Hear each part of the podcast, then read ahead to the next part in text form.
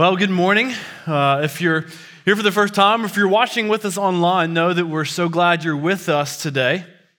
Uh, before we dive in, I want to uh, remind you that next weekend is our official one year birthday as a church. Yeah.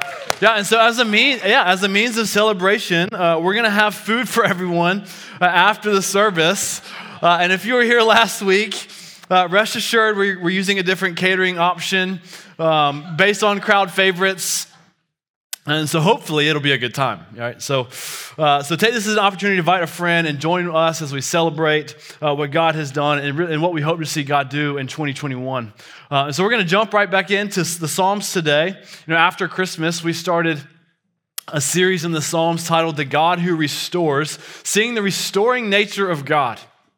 And today we're officially halfway through our series. You know, the first two Psalms uh, in Psalm 61 and Psalm 62, they were Psalms of lament. Uh, last week in Psalm 63 was coming out of a time of lament with David, but it was filled with hopeful expectation in the midst of a dark season for David. Uh, and then this week is similar to last week, but with some differences uh, that we'll get to in a second. And then the last three Psalms of our series, starting next week, are full of joyful praise and thanksgiving, calling on God to do a mighty work.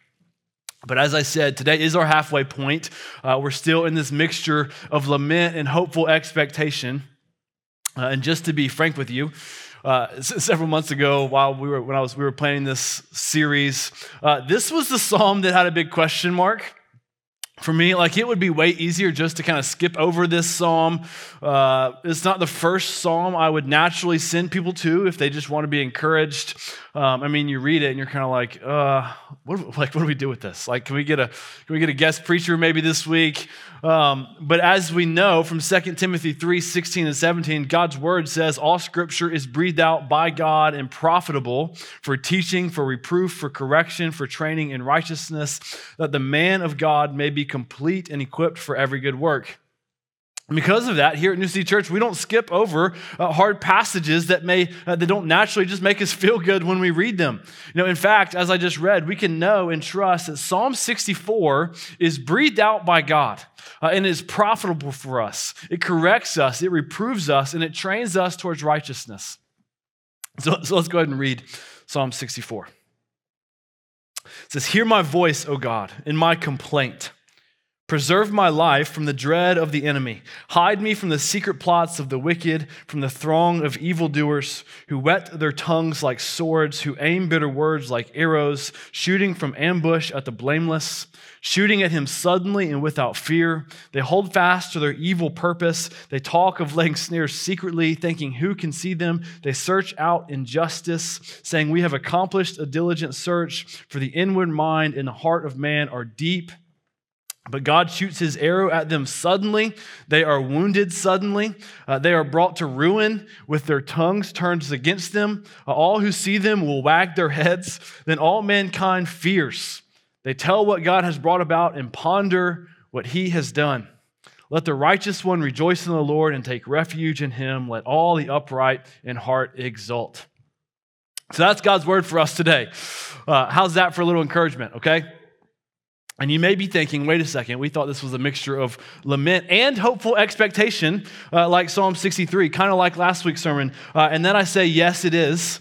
Um, but I also said it was a little different um, you know, last week had the first verse of his circumstance, and the rest was mostly hopeful expectation. And this week is mostly surrounding his circumstances uh, with two verses of hopeful expectation. You know, at a first reading of this psalm, um, you know, if you've been watching the news or looked on social media, a lot of this language, it just kind of shows up in this psalm. You know, it has also been a lot over the past few weeks, all over uh, from all different news sources. And I want to assure you, I'm not bringing this up as a political thing, but I am bringing it up because when we hear this psalm, you know, it's really easy for us to have a bias and a preconceived idea based, you know, just kind of affects the way we read the Bible.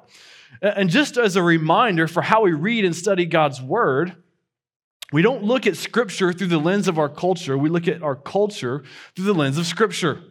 There's a very distinct difference because whatever lens is closer to our eye will affect the way we look at the other. And so we have to use God's word as our glasses that help us to understand our culture and not use our culture to help us see and understand God's word. Uh, and so let me, let me be very clear. We do not ignore culture. In fact, as Christians, we should be greatly engaged with culture, seeking to shape our culture, but we must always use God's word as our foundation and our starting point and not our culture.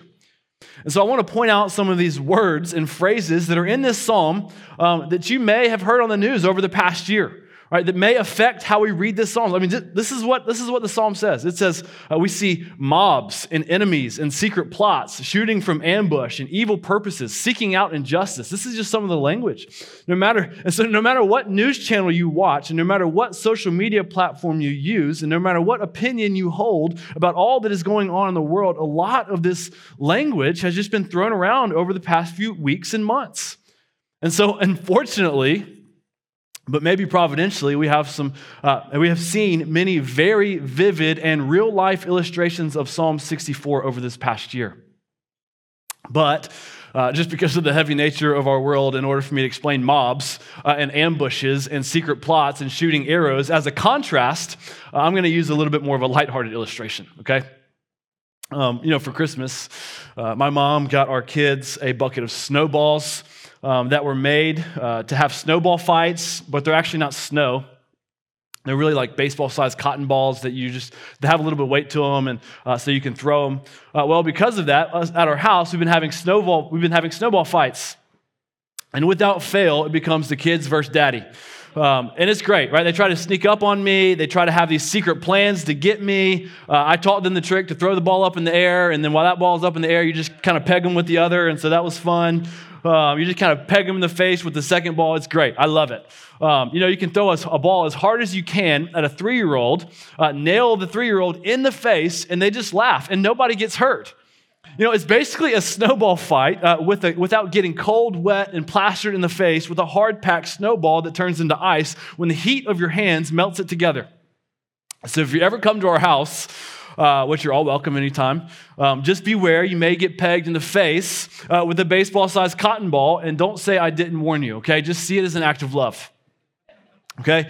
But although light and fluffy, and pun intended, um, we all know this is not what's happening in this psalm. Because the ammunition in this psalm was intended to hurt and wound. But something I want to point out before we dive into this psalm that is very important is to notice the ammunition of the evildoers in our passage. Because we see this language of swords and arrows and ambush and shooting suddenly without fear.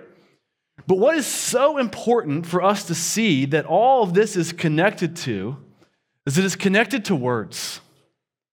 Notice what it says in these few verses, how it's connected to speech. Verse 3 says, uh, Who whet their tongues like swords, who aim bitter words like arrows. Verse 4 shooting from ambush uh, at the blameless, shooting at him suddenly and without fear. These arrows they're shooting are the arrows of bitter words. And look at verse 5. It says, They hold fast to their evil purpose. They talk of laying snares secretly, thinking, Who can see them? And so when we think of this picture of uh, this ambush and mobs and shooting arrows and sharpening swords, the picture we need to have in our heads in relation to the use of our words is the picture of physical mobs and ambushes that we've seen in our country and world throughout history. And not how we often want to think of our words, uh, which are often, we, we think are often like fluffy cotton balls that we can whack people in the face with without consequences. And you know, one of the great lies told to our children by our culture is that sticks and stones can break our bones, but words will never hurt us. let me be very clear that is a very sick, bold faced lie that has been ingrained into our culture that makes people think they can shoot harsh words at people, and uh, if they can't take it, they need to then toughen up. No, the Bible is very, very clear. Words are destructive. Our words affect people deeply. You know, when David says, Preserve my life from the dread of the enemy in verse 1, the dread of his enemy that was affecting his life were his enemy's bitter words.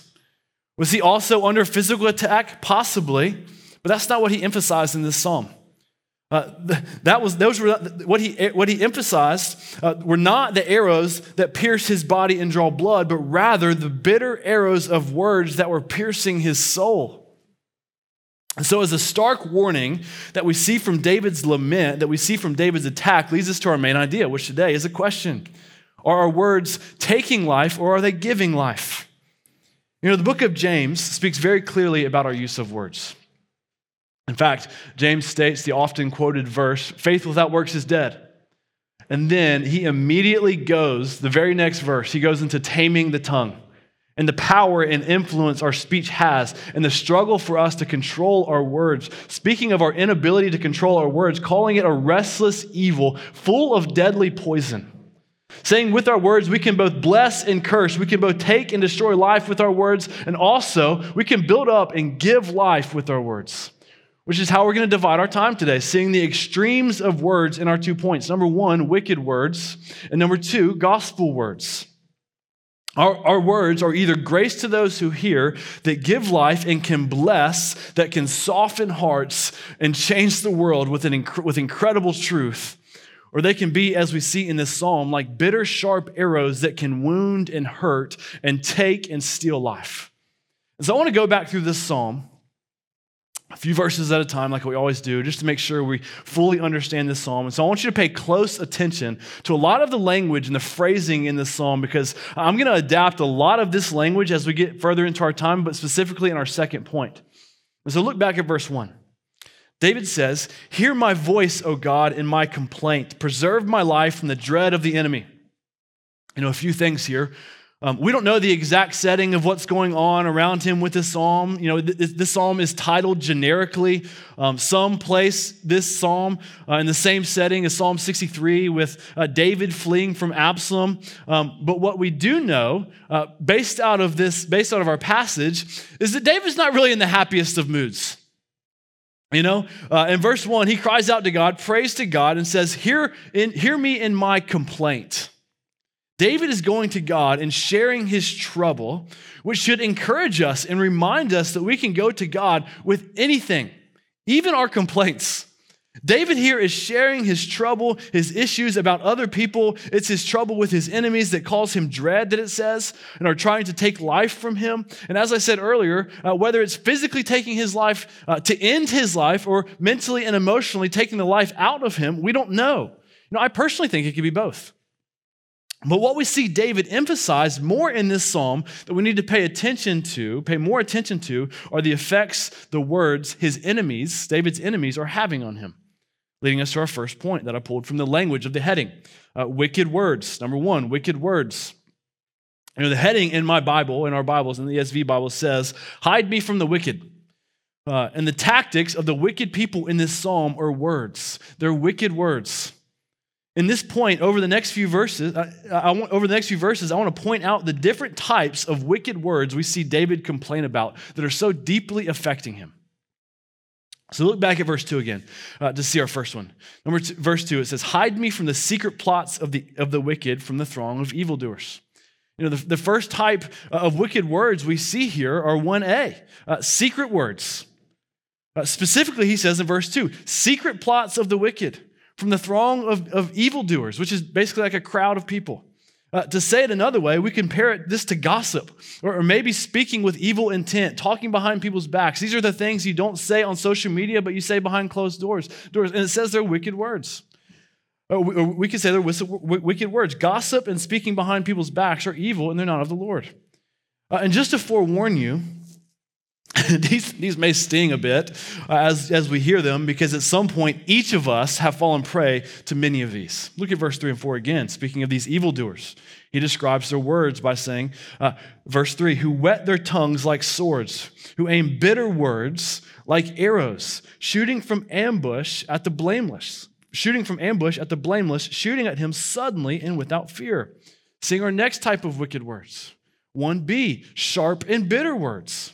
Notice he says, uh, who whet their tongue like swords, uh, which is like sharpening a sword. And then again, he says, bitter words like arrows. You know, we need to remember that David, um, he's a wartime soldier. You know, commanding armies is David's specialty. Uh, and he compares uh, bitter words that pierce our hearts to sharp arrows that pierce bodies intended to kill showing us these wicked, sharp, and bitter words are evil and they can terribly hurt and wound. And then he goes on to describe these sharp and bitter words, what they look like. He says in verse 4 He says, shooting from ambush at the blameless and suddenly and without fear. And these are the these sharp and bitter words are the words that need to be controlled but are not. These are the words spoken out of anger, spoken to heat in the moment, uh, when you're under tension or under pressure, when you feel attacked or ambushed, and then you strike back suddenly and without fear as we, the language we see in the psalm. Not worried about the repercussions or the consequences. You know, it's kind of like if you have a, a hard, if you got a hard snowball in your hand. Speaking of snow in this Florida winter, um, and the person you're throwing it at does not want to have a snowball fight, but you throw it anyways, uh, not for not for fun, but just to hurt them. You know that, that's what it's like when you when you post something on social media, when you text or email someone, or you embolden over a topic or issue, issue and you haven't prayed about it uh, and sought the Spirit's help in it, and you just hit post or send just out of, out of haste. You know, and by no means am I saying don't stand, stand up for what is true and right. By all means, if anyone should be emboldened to stand up for what is true, it should be Christians.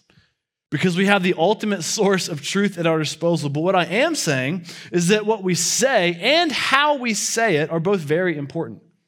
Because listen, we can speak truth all day long, but any truth void of the fruit of the Spirit does not honor the Lord. Truth spoken with bitter and sharp words can often do more damage than good.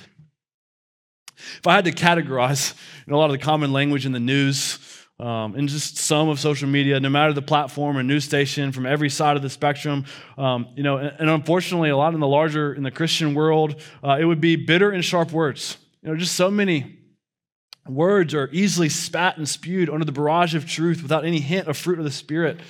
Right, and it just grieves me. Christians are called to speak in boldness and without fear, but boldness does not mean bitter and sharp. Right, B- biblical boldness should be mixed with patience, gentleness, and self control. Right, these are not at odds with each other. Right, we absolutely do not hold back from speaking what is true, but we should be presenting hard truths with a velvet hammer of urgency that is baked in love and care for the person that is receiving it. You know, out of my one of my many hopes and prayers for our church is we will be known for how we speak great truth in boldness, but seasoned with incredible grace. So much so that when people disagree with us, they're not turned away in coldness, but rather they're warmed to the truth of God's word because of our love and care. Right? May we be a people who speak important truth, seasoned with incredible grace and love. Look again at verse 5 and 6 to see our last subset of wicked words. Verse 5 says, They hold fast to their evil purpose. They talk of laying snares secretly, thinking, Who can see them? They search out injustice, saying, We have accomplished a diligent search. So here we see a sense of stubbornness, like specifically towards evil. It says they hold fast their evil purposes. There's a sense of uh, stubbornly holding on to evil. It says they talk of secretly uh, laying snares, setting traps, wanting to find ways to cause us stumbling. It says they search out injustice in verse 6. You know, some translations say uh, a search for wickedness, and then uh, we see an affirmation of this search. And what seems to be a fair categorization of this from our uh, last type of uh, wicked words, as seen in the psalm, is 1c prideful words. You know, there's a sense of holding on and making traps and uh, thinking that there's going to be no consequences uh, and that we won't get caught. In a way, uh, saying something like, I'm right, I know it, I'm going to prove it uh, and make sure everyone else knows it. And to this, we must say it's wicked and evil. These are wicked words that tear down and can destroy, and we must continually, daily be on guard against this. Why? Because what David says at the end of verse 6, he says, For the inward mind and the heart of a man are deep. For the inward mind and the heart of a man are deep. And listen, this is not meant as an encouragement, like, oh, wow, you're like a really deep person. No, it's to show the evil in the depths of our hearts. Our hearts and minds are easily deceived. The nature of sin, which is all over this psalm, runs deep into our bones. It runs deep into our hearts and minds. Our speech and words, as we see here, can be secretly manipulative that can be sharp and bitter and prideful. And this is the point I want us to take away in the first section. Yes, we often speak wicked, sinful words, but it's not because our tongues by themselves are sinful. No, it's because our hearts and minds are sinful. This passage speaks mo- most intently about the use of words, but our words are not the root problem in this passage. Sinful hearts are the root problem in this passage. Listen, what we say and also how we say it is a reflection of what's inside of our hearts. Both the content of what we say and the manner in which we say it and present it are both very important. When you tell your roommate or spouse something truthful they may need to hear, but you do it in a way that uh, pushes them away and doesn't draw them close, it's not helpful. Doing it out of anger or frustration uh, is an indication of a heart problem. And this is something we have to be on guard against all the time. Just to kind of give you a lighthearted example of this, of what, you know, when I've witnessed someone do this really well, when, when correction was needed, uh, but the manner in which it was said was done in love and kindness. But in this story, I was the one that needed a little correction. You know, when I was in college, uh, I lived in a house with four other guys. It was a three story townhouse, uh, two guys upstairs. I was by myself on the main floor, and then two guys downstairs. And apparently, Everybody knew when I walked into the house because when I shut the door, uh, it was significantly louder than everybody else. Uh, and when I walked down the steps and around the house, um, I was significantly louder than everybody else. Um, I guess I just have a heavy heel strike uh, when I walk, and I need to learn to walk around more gentle uh, when I sh- and, and, be more gentle when I shut the doors. And because of this, I received a nickname when I was in college, Heavyfoot Hovis. I guess I just, I guess they thought I just kind of stomped around the house all day long. You know, but my last semester of my senior year, I had a job that I needed to get up uh, way earlier than I was used to. Uh, and I struggled to wake up and be alert for work. And so I, every morning I would just wake up and start doing jumping jacks, you know, at 5 a.m. every morning to wake up. Well, the guy directly below me one morning came up to my room at 5 a.m. Um, during my jumping jack section, section uh, and said so kindly, I, I mean, I, I mean, I remember so vividly of how, of how kind he was. He was like, "Hey, brother, like I'm a pretty light sleeper.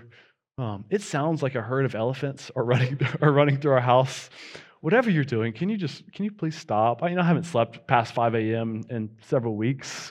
Um, I mean, he was like so gentle and kind when he told me that I sounded like a herd of elephants. Like I was so impressed. Now, um, comparing anybody to a herd of elephants typically isn't the most loving thing. Um, but at the time, in that setting, as a 22 year old guy doing jumping jacks at 5 a.m., waking up the entire house, uh, it was the honest truth that I needed to hear. Uh, and the way in which I was told was incredibly gracious. Now, the other three roommates, they were not so gracious to me, but um, the guy who directly below me was impacted the most. Uh, he, was, he gently corrected me and just showed me, you know, there's something called coffee. So that's when I became a coffee drinker. Um, and I bring that up as a lighthearted illustration, uh, but I think we can agree that in many, in many situations, uh, they're not so lighthearted, uh, where it's not as easy to be kind in the way we present hard truths. You know, and what's inside of our heart is quickly revealed simply by what we speak and how we speak it in difficult, intense situations. You know, this concept is all over the Bible. We see it most directly in Luke 6:45. Out of the abundance of the heart the mouth speaks. What is said with our words, both what we say and how we say it, is a reflection of what's inside of us. Listen, the sin of our speech is the fruit of the sin in our heart. And what we see so clearly in Psalm 64 is that one of the fruits of a sinful heart are wicked words, words that hurt, and wound and are destructive. In fact, because of these wicked words that come out of our sinful hearts, just as we see in verse 7, punishment and judgment is earned. It's what we deserve. And David knows that God deals and punishes sin and evil, which is what we see so plainly in verse 7. David speaks with confidence, knowing that God will do with these evil evildoers that speak against him. He says in verse 7 But God shoots arrows at them, they are wounded suddenly. You know, I've wrestled with this a lot this week. You know, it can seem very troubling at first that God would shoot his arrow back at these evil people and wound them suddenly. Just, but just follow me here for a second, because David knows that God must deal with sin and evil. David knows that God will give them as they deserve. Why? Because God is just. He must give the proper consequences that come with sin and evil. And we know that David's evil enemies shot bitter words like arrows at David. And so David knows that a just God, uh, just God that protects his people, will give a just penalty to his enemies. Why? Because sin must be dealt with.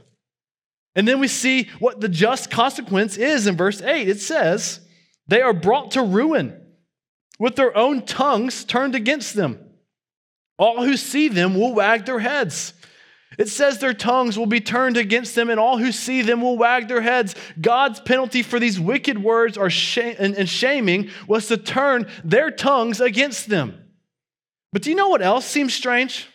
It's how this psalm ends. Look what it says in verse 9 and 10. It says, Then all mankind fears, they tell what God has brought about and ponder what he has done. Let the righteous one rejoice in the Lord and take refuge in him. Let all the upright in heart exult. David here, at the end of Psalm 64, is rejoicing over the ruin of his enemy, of his enemies. And it's like, should, should we do this? Like, sh- should, we, should we be rejoicing over our enemy's ruin? And the, ans- and the answer is absolutely no. We should be grieved. In fact, Jesus told us to love our enemies. Jesus said in Matthew 5 38 to 40, He says, You have heard that it was said, an eye for an eye and a tooth for a tooth. But I say to you, do not resist the one who is evil, but if anyone slaps you on the right cheek, turn to him the other also. And if anyone would, be, would sue you and take your tunic, let him have your cloak as well. And so it seems like Psalm 64 and what we just read out of Matthew 5 are at odds with each other. In Psalm 64, God gave David's enemies what they deserved, kind of like giving an eye for an eye. And David rejoiced over it. And then in Matthew 5, Jesus basically said, if someone wrongs you, then let them wrong you again. Like, that's pretty crazy and radical. Jesus shocked the world when he said that.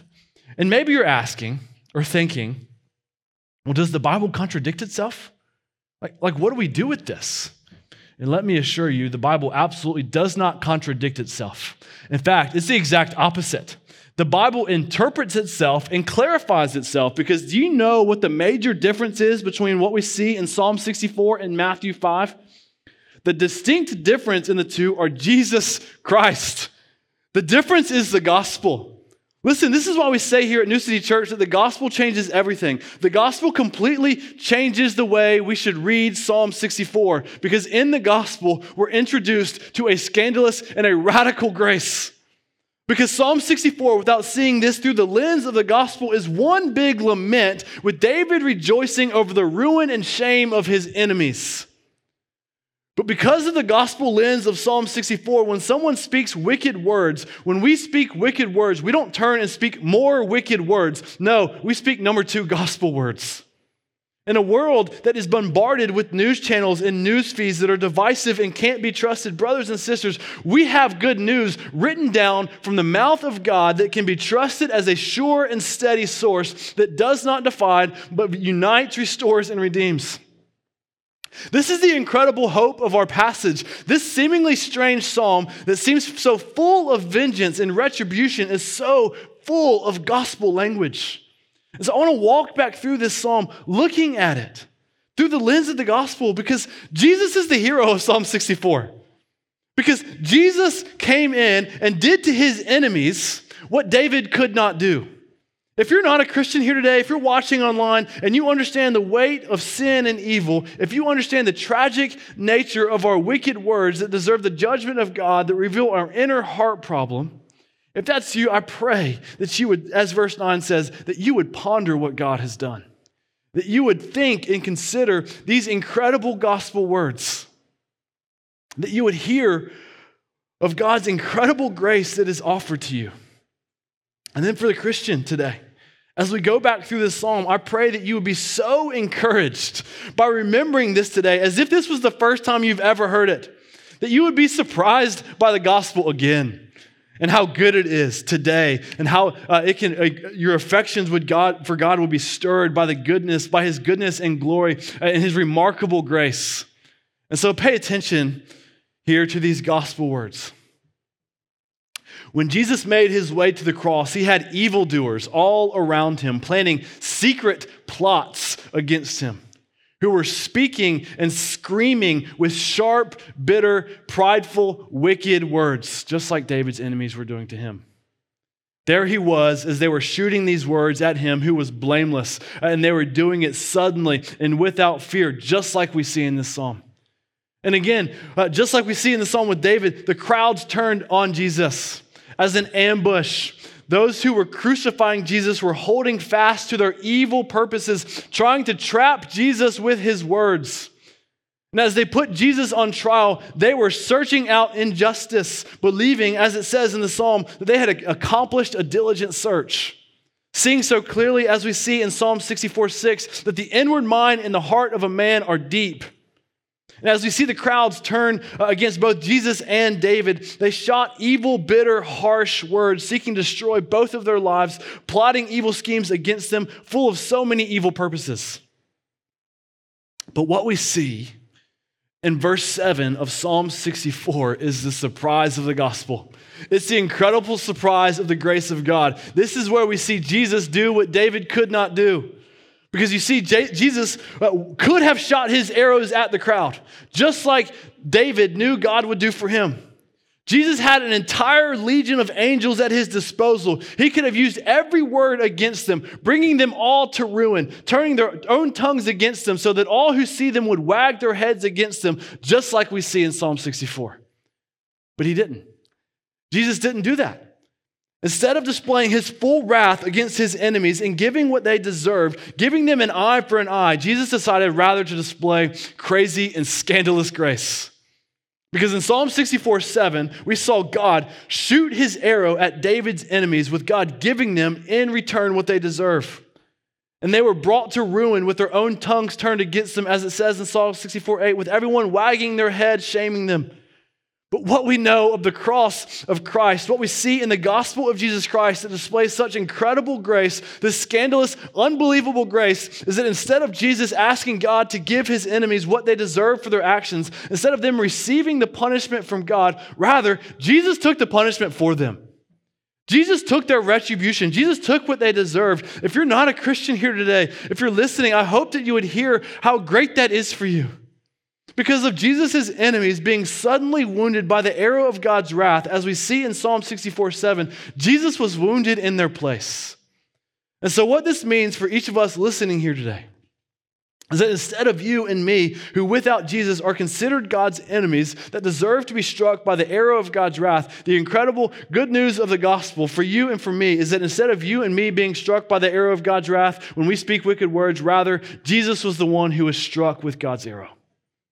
Jesus was struck instead of you and me. Instead of Jesus' enemies being brought to ruin with their tongues turned against them, with onlookers wagging their head, as we see with David in Psalm 64 8, rather, Jesus was brought to ruin as the whole world turned against him. Seeing as we see in the Gospels, those who passed by him wagged their head at him, derided him, shamed him, and mocked him. But as we know, Jesus did not stay in the grave with the world against him, staying in shame. No, Jesus defeated sin and death and rose from the grave. So that now all who hear this incredible news will fear, just as Psalm 64 9 says. That all mankind fears, and that they will tell what God has brought about and ponder what he has done. And so now we can see Psalm 64:10 as rejoicing knowing that the righteous who are found in Jesus Christ can rejoice and find the incredible refuge that is found in Jesus. Leading everyone who believes in him to be upright in heart, exalting to worship uh, to God, just as David said at the end of the psalm. But instead of just David rejoicing, now, everyone who believes in Jesus Christ can truly rejoice and exult. If you do not know Jesus today, I pray that you would consider following Jesus in faith and be led to worship him today. The massive difference in Psalm 64 7, where God shoots his arrows at his enemies, is Jesus. The arrow of God's wrath either goes on you or it goes on Jesus. Jesus is the distinct difference between rejoicing in praise or being led to ruin. And so, what would it be? I pray that you would put your faith in Christ today. And then for the Christian here today, I pray that you would be reignited to worship and tell of God's marvelous works. Yes, the inward mind and heart of a man are deep, but I hope that you'll see that although our hearts are deeply entrenched in sin, the gospel of Jesus Christ goes deeper than our sin. The grace and mercy and kindness of God runs infinitely deeper than the depth of our sin. Our sin is deep, but the gospel has the power to heal and redeem and restore much deeper than our sin could ever go. Christian, don't miss that today. Jesus already overcame the depth of sin and death by conquering the grave, and so we can be confident that he can also overcome the depth of sin in our hearts that calls us to speak wicked words allowing our hearts to be changed, turning wicked hearts into rejoicing and forgiven hearts. Because, brothers and sisters, when a wicked heart is tra- changed, transformed, and forgiven, and is led to rejoicing, a heart that is restored, instead of speaking wicked words, it rather delights in sharing gospel words. To tell what God has brought about and to ponder what He has done. God takes the wounded and the weary on the sidelines sends them to the infirmary of God's grace, and then shoots them out like arrows, proclaiming the message of salvation for all of mankind to hear. When we delight in the gospel, knowing we have wicked hearts that have been transformed by Jesus, giving us new hearts every waking hour of every day, when our wicked hearts reveal themselves through our wicked words, whether it's in what we say or in how we say it, we can take it before God and know we've been forgiven, that our retribution was paid in full at the cross, that Jesus took what we deserve, and that we can walk in unashamed confidence and fearlessness. Not as, a free, not as a freedom and a license to sin, but as a freedom and a license to rejoice, knowing that we haven't been brought to ruin because we stand fully forgiven at the cross. Not only that, as we can continue to go deeper when our brothers and sisters around us, our brothers and sisters in Christ for whom Christ died for, speak wicked words, insensitive, hurtful words, confusing words, prideful, sharp, or, or bitter words, words we may not agree with, whether intentionally or unintentionally, because of the gospel of Jesus Christ, we can stand beside them, forgive them, worship with them, pray with them, and still be good friends because they too stand forgiven. When we know and understand the scandalous grace of the gospel that we have experienced uh, in Jesus Christ, Doing what Jesus said in Matthew 5 44, where he says, We love your enemies and pray for those who persecute. All of a sudden, when we remember what Jesus has done for us through the power of the Holy Spirit, God equips us and releases us not to seek retribution from our enemies, but to rather display the radical grace and forgiveness that Jesus displays uh, and gives us in the gospel. Listen, wicked words are baked in bitterness and anger where gospel words are baked in prayer while understanding the radical grace displayed through a bloody cross. When we know of a bloody cross that forgives us, we in turn speak gospel words, not wicked, bitter, harsh, and prideful words. And so I want to close with this. You know, I don't think it's ironic you know, that we come to today with Psalm 64 when today represents a day where wicked and harsh words have historically just been thrown around. Today actually represents two different things. Um, today is the Sanctity of Human Life Sunday as a call to protect the unborn, while also Martin Luther King Jr. weekend. It's a call for us to remember a few of uh, the many things we as Christians should stand up for. We should radically defend the lives of the unborn, and we should radically continue to, adv- to continue to advocate for racial reconciliation. When we're reminded of the history of our country as we are today on Martin Luther King Jr. weekend, Reminded of the tragic nature of the history of racial strife throughout our country, knowing that still to this day, one of the most racially divided times in our country is during Sunday morning church services. We can have hope knowing that New City Church can be an advocate to do whatever it takes to build a bridge and bridge the gaps so that the ethnic makeup of our church community will better represent our surrounding community. And then also, on the exact same weekend, on the Sanctity of Human Life Sunday, this is an incredible reminder for us to fight for lives, specifically inside the womb, that are in danger of not making it out of the womb. Knowing the grave injustice that, the, that worldwide 40 to 50 million abortions happen every year.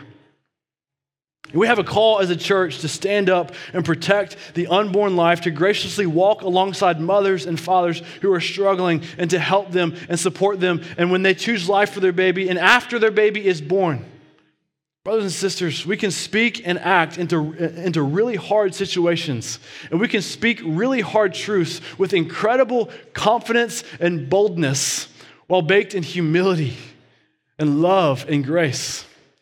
Because as we know from the gospel as seen in Psalm 64, we have a gospel that displays this remarkable grace, the transforming, forgiving, and uniting grace that was displayed through Jesus Christ. My hope and prayer for today is that we would provide gospel words for the broken and the weary, to build bridges of hope and trust and forgiveness, showing and telling our world what God has brought about, causing the world to ponder. Because this is what the gospel of grace does. New City Church, we have an incredible truth in Jesus Christ for the world to ponder that displays remarkable grace and forgiveness. You know, I pray that as a church, this incredible gospel would be our highest aim as we continue in 2021. Praying for God to do far more than we could ever ask or imagine. If you do not know this great truth, I pray that you would. If you do know Jesus, I pray that his remarkable forgiving grace, I pray that it would be so sweet for you today. Let's pray. God, we're a broken church for broken people. Father, we need uh, continual forgiveness and grace. We need, conti- we need to see and experience and believe your continual mercy that you've provided for us. Father, we pray that we will be a church that continues to display your incredible grace. Father, would you meet us today as we continue to worship? We ask this all in Jesus' name. Amen.